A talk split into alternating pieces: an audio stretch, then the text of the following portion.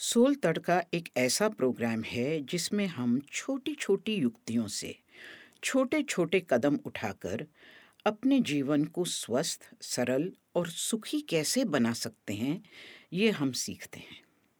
आइए आज अन्न और मन की बातें करते हैं। मैं हूँ डेजिरे और मेरे साथ है किरण। किरण, घर में बच्चों को बर्गर्स खाने का शौक है और घर वालों को भी थोड़े कटलेट्स या टिक्की इस तरह की चीज़ चाहिए।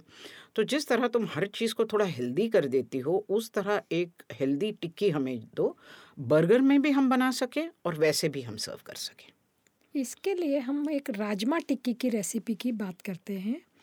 राजमा टिक्की बनाने के लिए दो कप राजमा रात को भिगो दीजिए और फिर सुबह उसमें जैसे राजमा डूबे उससे एक इंच ऊपर पानी रखकर और कम से कम चार पाँच सीटी तक उसे अच्छे से मीडियम गैस पर पका लीजिए और नेचुरली कुकर को ठंडा होने दीजिए और देख लीजिए कि राजमा पक गया है ना। फिर छान कर राजमा का पानी निकाल दीजिए। अब इस राजमा को आप उबले हुए राजमा को एक थाली में निकालिए। अब थाली में इसे निकाल कर इसे मैश करना है। जो आलू का जो मैशर होता है ना जिससे पाव भाजी वगैरह मैश करते हैं उससे अच्छे से मैश करना है। अब इसमें हमें कई चीज़ें मिलानी है वो मैं बताती हूँ। एक उबला हुआ आलू डाल सकते हैं या फिर एक उबली हुई शक्करकंदी भी डाल सकते हैं। दोनों में से एक चीज़। स्वीट पटेटो स्वीट पटेटो और एक कप पोहा डालना है। पोहा डालने के लिए हमें क्या करना होता है कि एक कप पोहा को ठीक से चलनी में डालकर धोकर पंद्रह मिनट तक जब तक हमारा राजमा उबल रहा है, उस समय उसे धोकर पहले ही रख दीजिए। तो वह उसका पूरा पानी झर कर और वो अच्छा खिला खिला सा तैयार हो जाता है। उस पोहा को इस राजमा में मिलाना है। तो हमने राजमा उबला हुआ ले लिया, एक आलू या फिर एक शकरकंदी, दोनों में से एक चीज़ ली है। और एक कप पोहा लिया है। अब इसमें मसालों में हमें क्या क्या डालना है?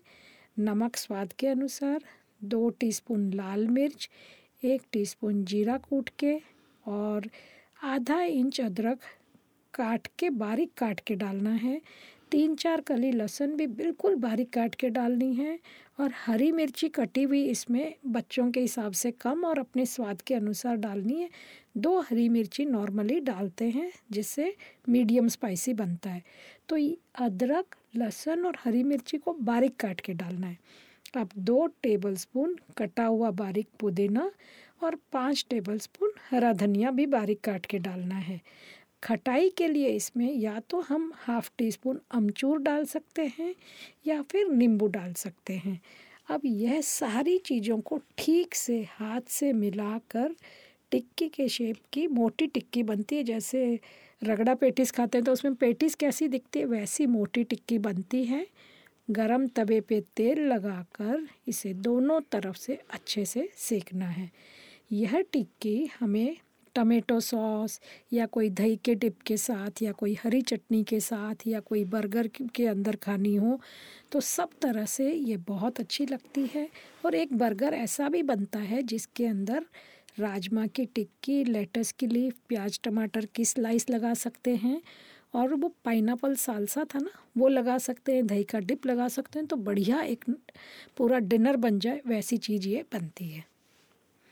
तो वो पाइनएप्पल सालसा जो तुमने किसी पिछले एपिसोड में हमको रेसिपी दी थी, बहुत बहुत अच्छा आइडिया है इसका।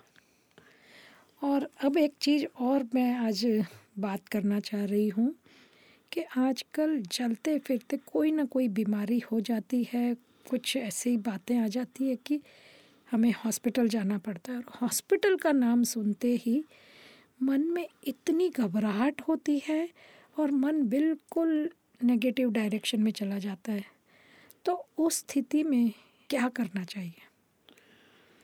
किरण अस्पताल का वातावरण भारी होता है इसलिए हमारी जो सोच है वो नकारात्मक दिशा में चली जाती है। तो ऐसी स्थिति में इस मन को सकारात्मक दिशा देने के लिए मैत्री भाव एक बहुत उत्तम तरीका है। हॉस्पिटल में कौन सा ये मैत्री भाव कब ध्यान में आएगा? पर मैत्री भाव करने के लिए हॉस्पिटल बहुत ही अच्छी जगह है। हॉस्पिटल की धरती मैत्री की प्यासी है। इसमें जितना भी डालो ये सोख लेगी। हॉस्पिटल का माहौल बीमारी, बेचैनी, चिंता और थकान से भरा हुआ है। इसलिए उसका असर हमारे ऊपर नेगेटिव होता है। मंगल कामना हॉस्पिटल के वातावरण में एक दीप ज्योति की तरह है किरण। जो लोगों को अंधेरे में भी उम्मीद और सुकून की रोशनी देता है। हमारे लिए भी और सबके लिए भी। अब मंगल कामना करते हैं तो हमारा ध्यान नकारात्मक ख्यालों से हटकर सकारात्मक दिशा ले लेता है और एक तरह से हम एक संतुलन में आ जाते हैं। अब इसमें करना क्या है?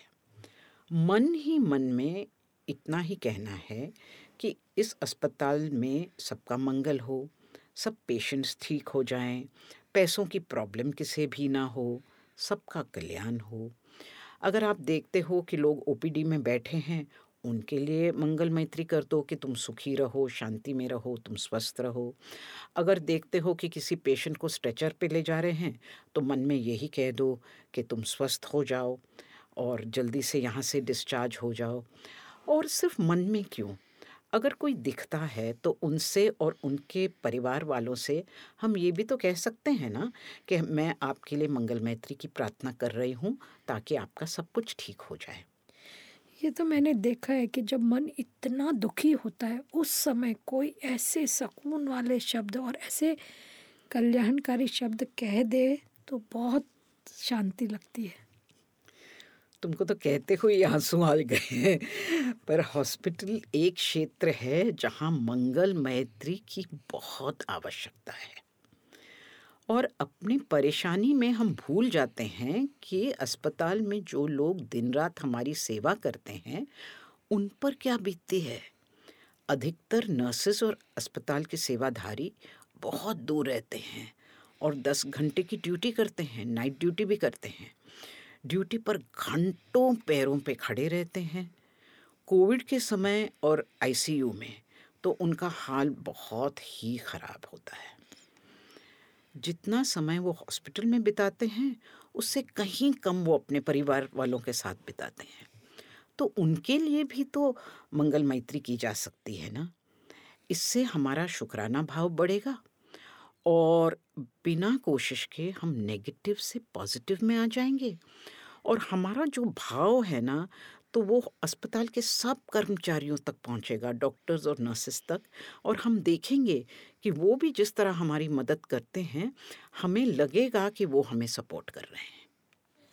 तो ये जो पॉजिटिव स्थिति हमारी मन की होगी तो ये बात तो ज़रूर है कि सबके ऊपर उसका प्रभाव भी पड़ेगा और सब हमें देखकर खुश होंगे और हमें शांति महसूस होगी और उन्हें भी शांति महसूस होगी। सबका मंगल हो। सबका मंगल हो और मंगल ही मंगल हो। आज की रेसिपी की सामग्री यानी इंग्रेडिएंट्स आपको डिस्क्रिप्शन बॉक्स में मिल जाएँगे। आज की छोटी छोटी बातों से आपका जीवन आनंदमय बने। यह हमारी आपके लिए मंगल कामना है। आपका मंगल हो, सबका मंगल हो। और हाँ अगर आपको हमारी बातें पसंद आईं तो अपने फ्रेंड्स के साथ लिंक अवश्य शेयर करिएगा। और सब्सक्राइब भी करिएगा। अगला एपिसोड सुनने के लिए अगले हफ़्ते वापस ज़रूर आइएगा। हमारे पॉडकास्ट की recording media mind studios Mumbai में की गई है।